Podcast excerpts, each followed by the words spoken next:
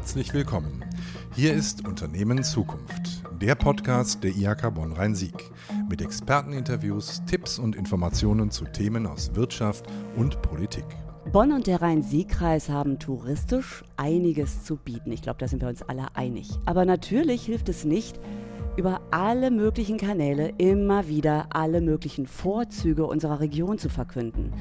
Darum haben Stadt und Kreis im Frühjahr klare Konzepte erarbeitet und veröffentlicht. Leitbilder für den Tourismus der Zukunft. Bringen Sie uns weiter? Darüber und über die aktuelle Lage werden wir heute sprechen. Ich bin Marion Theisen und freue mich, dass Hans-Helmut Schild im Studio der IHK Bonn-Rhein-Sieg zu Gast ist. Er leitet seit 20 Jahren die Agentur Projekt 2508 in Königswinter mit Beratung und Dienstleistungen rund um Tourismus und Kultur. Herzlich willkommen, Herr Schild. Vielen Dank für die Einladung.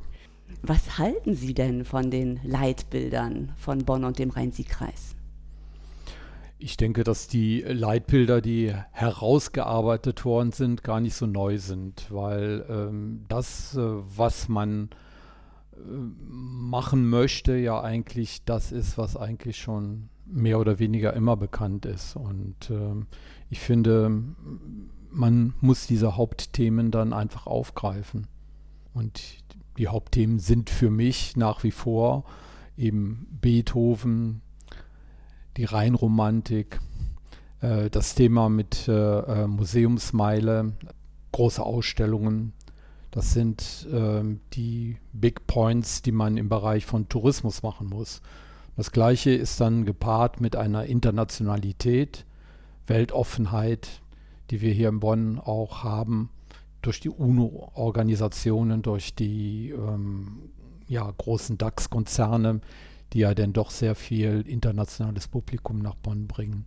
Das deckt sich jetzt ziemlich genau mit dem, was auch in den Leitbildern drin ist. Und ich glaube, es ging den MacherInnen auch darum, dass man nicht in allen Kanälen mit allen Vorzügen unserer Region punktet, sondern dass man so bestimmte Dinge ins Schaufenster stellt und sagt, okay, komm, das ist im Schaufenster jetzt für das asiatische Publikum oder für das Publikum aus Buxtehude äh, unterschiedliche Dinge, unterschiedliche Kanäle. Wenn wir die dann mal hier haben, dann verraten wir ihnen auch den ganzen Rest. Das ist im Prinzip sinnvoll, aber äh, man darf nicht nur daran denken, dass man nur Marketing macht, sondern äh, das A und O einer erfolgreichen Tourismusdestination ist äh, im Prinzip das Marketingversprechen eingelöst wird. Und das kann man nur anhand von Attraktionen, Hardware und äh, Dingen machen, die erlebbar sind, die nicht nur im Kopf erlebbar sind, sondern auch physisch erlebbar sind. Also im Kopf erlebbar kann man auch, äh, wenn man ein gutes Buch liest. Da klingt jetzt so ein bisschen durch, dass Sie der Meinung sind, dass wir davon noch nicht genug haben hier. Ja, das ist so. Das Was wäre denn nötig? Mal ja. nach vorne gefragt. ja, nötig wäre zum Beispiel äh, das Thema Beethoven mehr zu inszenieren. Äh, wir haben einen sehr, sehr guten Kernattraktivität die wird durch das Beethoven-Haus und alles, was damit äh, zusammenhängt, hochgehalten. Auch mit dem Beethoven-Orchester und, und, und. Das ist also schon äh, eine ganz, ganz, ganz große Sache. Aber es gibt auch viele Leute, die Beethoven nur so am Rande mitnehmen wollen. Und für die ist eigentlich kaum was äh, erfahrbar. Also man stolpert nicht über Beethoven wie in Salzburg, äh, über Mozart, sondern Beethoven ist eher elitär aufgehängt bei uns.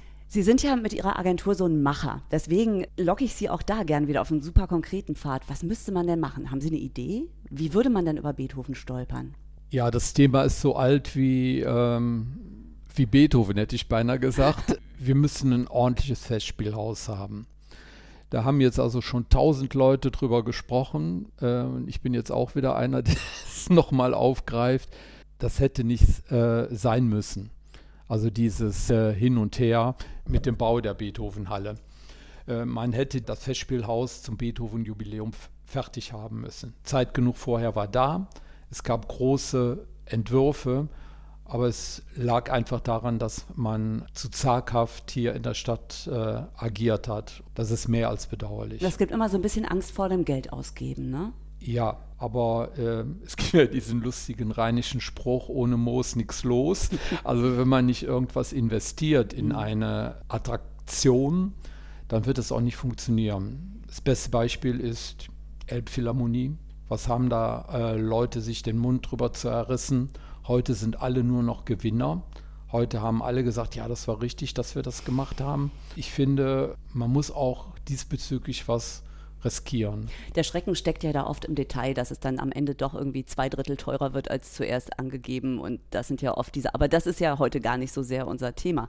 Thema Beethoven für Bonn hat ja aber auch mit der Marke zu tun. Und wir hatten jetzt gerade 2020 das Jubiläumsjahr und haben gemerkt, wie stark so eine Marke werden kann. Da gab es ja diesen Schriftzug BTHVN, ne, in den großen Lettern und man hat ihn überall gesehen und alle haben den benutzt. Alle, die was mit Beethoven gemacht haben, haben den benutzt. Ich habe jetzt auch im, im Zuge des Leitartikels für die Wirtschaft mit Malte Böcker gesprochen, dem ähm, Chef vom Beethovenhaus und der hat es ziemlich bedauert, dass eigentlich kaum war das Jahr 2020 vorbei, alle wieder so zu ihrem Ursprungslogo zurückgekehrt sind und jeder seinen Beethoven so ein bisschen anders aussehen lässt. Hm, was halten Sie davon?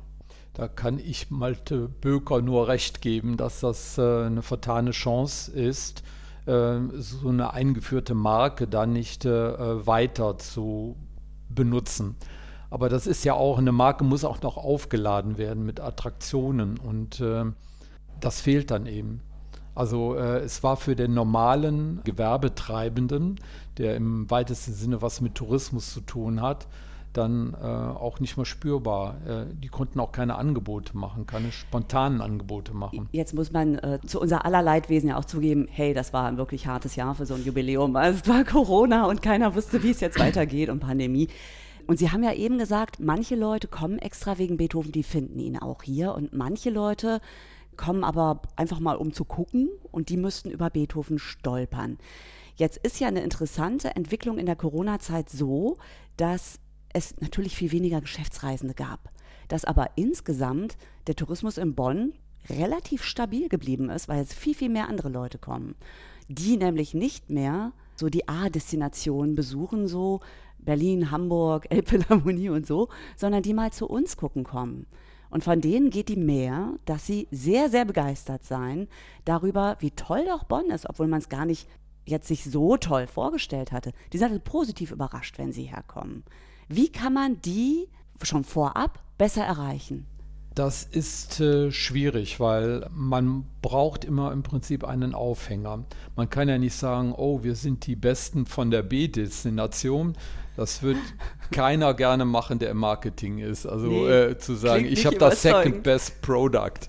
Also sowas, das, äh, das macht man einfach nicht. Mhm. Wie kann man die erreichen? Das ist eigentlich nur kontinuierliches äh, Arbeiten mit den Multiplikatoren. Das klingt jetzt bla bla, aber das heißt klar, man muss die Reiseveranstalter unterschiedlichster Art dazu bringen, diese Destination auf dem Schirm zu haben.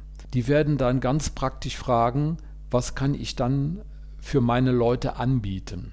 Das dann sind jetzt typischerweise Schiffe, äh, ne, so, so Kreuzfahrtanbieter, Busse, Busse und Studienreisenanbieter mhm, okay. und, und, und. Also äh, bis hin zum Fahrt ins Blaue. Das klingt jetzt also sehr unten, aber es sind dann eben auch Leute, die dann äh, einen Tagesausflug irgendwo hin machen, aber auch im Endeffekt Kaufkraft lassen. Ja, die wollen wir auch. Wir wollen die alle haben.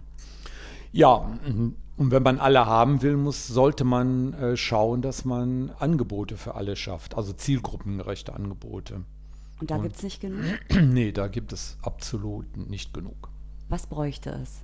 Ja, es ähm, äh, bräuchte zuerst mal eine Transparenz, die dem Markt kommuniziert wird, also dem professionellen Reisemarkt kommuniziert wird, was es alles ähm, gibt an Attraktionen, aber die nicht in so, wie das äh, Oldschool war, in einem äh, Sales Guide dann äh, platzieren, sondern man muss im Prinzip vorbereitet zum Gegenüber hingehen und äh, sagen, für deine Zielgruppe habe ich das und das und das anzubieten in dieser wunderschönen Region, wie Sie ja wissen. Und äh, ähm, ja, und dann kann man das ja immer auch verbreiten. Also eine allgemeine Schlagwort, Werbung oder Marketing, halte ich für nicht gut. Vielleicht nochmal eine ganz verrückte Sache am Rande. Wir haben tatsächlich Besucher, äh, die zum Drachenfels hinkommen, mhm. keinen Plan von Bonn haben, also Bonn gar nicht kennen, die aus Amerika kommen, weil sie irgendwie gehört haben, dass das der Dragon Rock, the Magic Dragon Rock, irgendwas ganz Besonderes ist. Und die hatten keine Vorstellung. Die wussten so mhm. gerade, dass das in Deutschland ist und äh, sind dann über so eine singuläre Sache dann hier in die Region gekommen. Das heißt, der Name hat die gezogen. Der Name hat die gezogen. Und vielleicht auch so ein bisschen die Mystik drumherum. Ja, mhm. und das sind äh, Themen, die man aufgreifen muss. Leitbild ist gut, um sich festzuhalten an bestimmten Dingen. Aber ein Leitbild muss aufgeladen werden und ein Leitbild muss dann im Endeffekt für die Zielgruppen zerlegt werden. Also das heißt, dass man viele Angelhaken hat, wenn man keine A-Destination ist. Wenn man äh, eine A-Destination ist, dann heißt es, jo, da gehen wir hin. Äh, kommt da, nach Berlin. Äh, kommt nach Berlin, Punkt. Fertig. Da finde ich schon was, als ich als Meier Müller-Schmitz äh, finde da was, was mir gefällt. Mhm. Und finde ich was, wenn ich nach Bonn komme und in die Region komme, so allgemein? Nee, weiß ich nicht. Gut, da braucht man die Angelhaken. Wirft man die man digital aus? Macht das Sinn? Wir haben zwei verschiedene Angelhaken. Einmal die digitalen Angelhaken, äh, dass die ähm, ja, in den ganzen Social Media Sachen, dass man zielgruppengerecht unter dem Leitbild dann die Haken dann äh, ausstreut. Aber äh, das Beste und das Nachhaltigste ist eigentlich, dass man auch Menschen sieht, also Verkaufsaktivitäten dann eben auch macht. Also jetzt nicht nur auf Messen, sondern eben einfach auch reist. Das klingt zwar äh, oldschool, aber das sind die nachhaltigsten äh, Dinge. Und damit meinen Sie jetzt die Tourismusmacher hier aus Bonn? Die sollen reisen und, äh, und unsere Angelhaken quasi auslegen? Sichtbar? Ja. Mhm, okay. Ja. Also nicht nur durch. Das wird aber auch gemacht. Also die sind ganz viel, ne? ITB war gerade, da sind die alle vertreten. Und lustigerweise jetzt auch äh, im Doppelpack. Also sie wiegen bedenklich mit dem Kopf. Das muss ich jetzt mal hier gerade auditiv übersetzen. Warum? Ähm, ja, das reicht ja nicht, dass man dann sagt, okay, ich mache einen Messestand und bin dann passiv äh, auf der Messe und denkt dann, jo, die kommen schon. Äh, das ist dann genauso, dann kann man auch zu Hause bleiben. Also ähm, man muss eigentlich gezielt die Veranstalter äh, aufsuchen, also tatsächlich einen Hausbesuch machen, äh, wenn man da in diesem Segment was erreichen will. Es sind, äh, was früher diese Workshops waren, das waren, äh, das waren gute Formate, die von der DZT durchgeführt worden sind. DZT ist? Deutsche Zentrale für Tourismus. Mhm. Und die Workshops waren für? Äh, die Workshops waren dann für bestimmte Märkte, also dass dann Amerikaner ähm, nach Deutschland kamen, um deutsche Destinationen kennenzulernen. Ah, mhm. das war eigentlich ein, äh, ein gutes Format.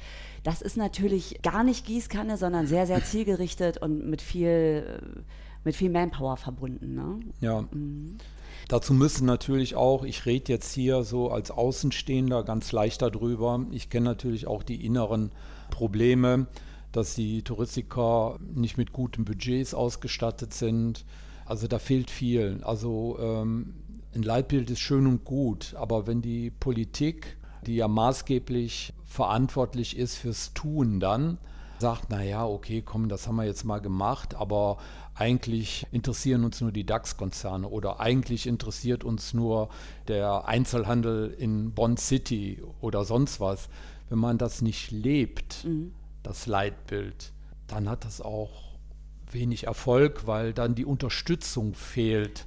Und da sprechen wir ja auch von finanzieller Unterstützung. Ne? Also, dass die Politik jetzt quasi schon im Blick behält, bitte, dass, um so ein Leitbild damit Leben zu füllen, auch Geld nötig ist und dauerhafte Unterstützung. Ja. Wo kann das Geld herkommen? Ja, im Endeffekt kommt das Geld ja immer vom Steuerzahler. Ob das jetzt Bundesmittel, Landesmittel oder städtische Mittel sind. Man muss solche Töpfe interdisziplinär betrachten. Es gibt Kulturförderung, jo, da wird Kulturförderung gemacht. Die machen dann, um irgendwas zu sagen, jetzt irgendeine komische Musikveranstaltung, die finanziert wird, die nicht aufs Leitbild einzahlt. Dann ein Haus weiter gibt es eine Städtebauförderung. Da werden dann einfach Ampeln gebaut. Okay. Äh, also es geht jetzt dahin, dass wir quasi dieses touristische Leitbild, was jetzt Bonn und der Rhein-Sieg-Kreis haben, dass wir das als Querschnittsthema betrachten und dass wir sagen, alles, was jetzt kulturell, alles, was gesellschaftlich, alles, was von der, von der Kunst her oder auch vom Städtebau gefördert wird, sollte auf dieses Leitbild einzahlen. Ja, das ist ja. äh, voll meine Meinung. Das kann man ja anhand von äh, einigen Beispielen sagen. Ein Bau eines Festspielhauses ist jetzt nicht nur eine Kultursache. Das ist eine städtebauliche Sache.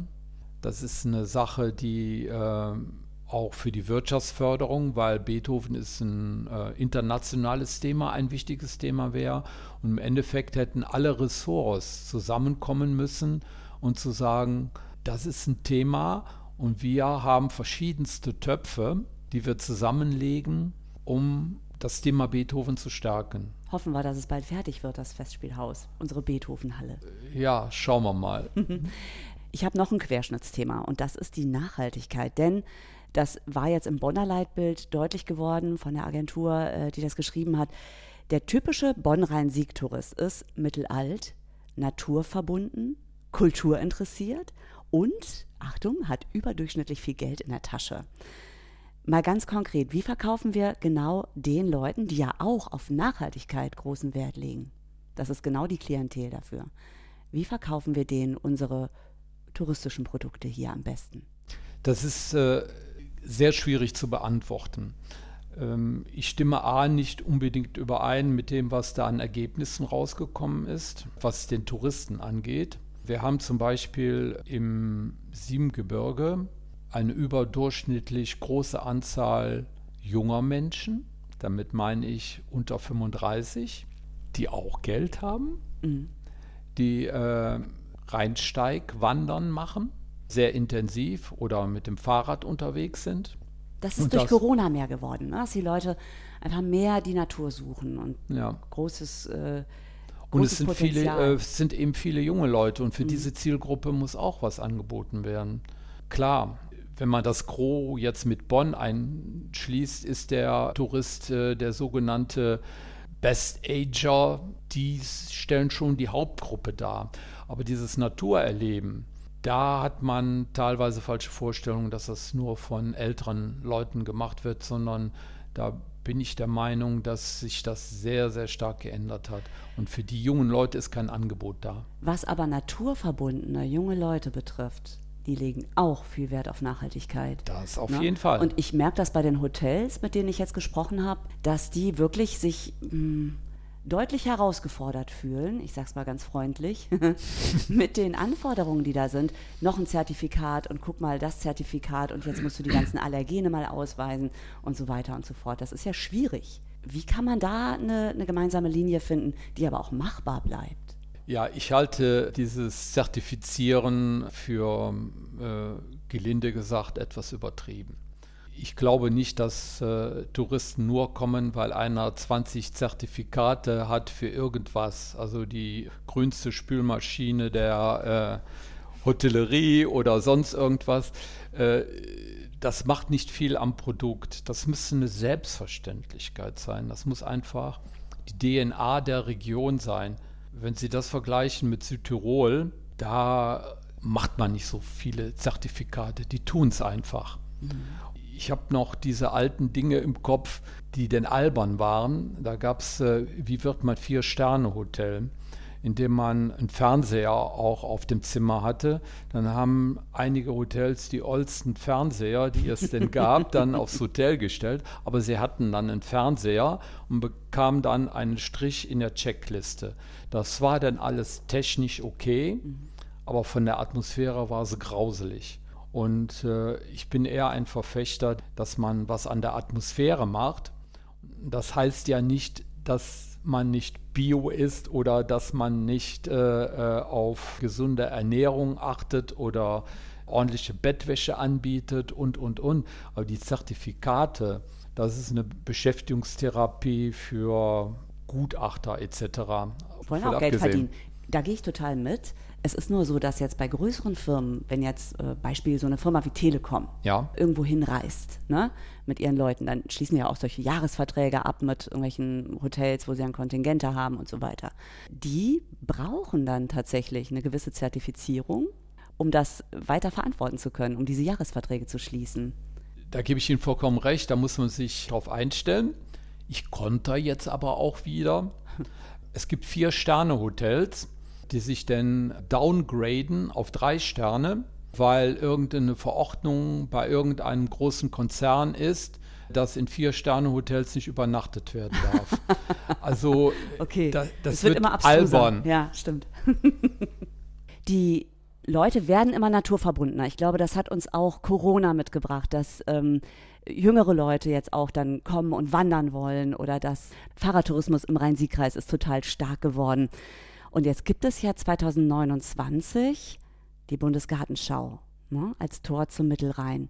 Kann das eine Chance sein, um einfach dieses Segment noch weiter nach vorne zu bringen? Das auf jeden Fall. Das ist äh, eine einmalige Chance für die äh, Region, sich nochmal äh, touristisch neu zu platzieren. Das ist jetzt nicht nur für den ländlichen Raum wichtig, sondern auch die großen Kulturthemen können transportiert werden. Also Beethoven, Museumsmeile. Meistens ist es ja so, dass man das irgendwo fokussieren muss in der Region. Es muss irgendwie eine Hauptattraktion geben. Da fände ich es zum Beispiel gut, wenn man das ehemalige Sea Life, was ja auch in städtischem Eigentum ist, also der Stadt Königswinter, ne? Mhm. gehört, dann zu so einem Welcome Center aufbaut, wo die ganze Region touristisch abgebildet werden kann. Dann hätten wir einen Hauptspot, wo die Touristen alle hinkommen, weil man von da aus startet man. Und dann hätte man diese äh, Mikroaufschlüsselung, dass man sagen kann, ach ja, das ist eine, äh, wir haben so einen romantischen kleinen Rheinhafen in Mondorf oder Drachenfels etc. ist eine große Sache. Aber es gibt auch zum Thema Beethoven ungeheuer viel zu erleben. Nicht nur im Beethovenhaus, sondern wir haben eine Konzertreihe, die äh, so auch in der ganzen Region dann stattfindet.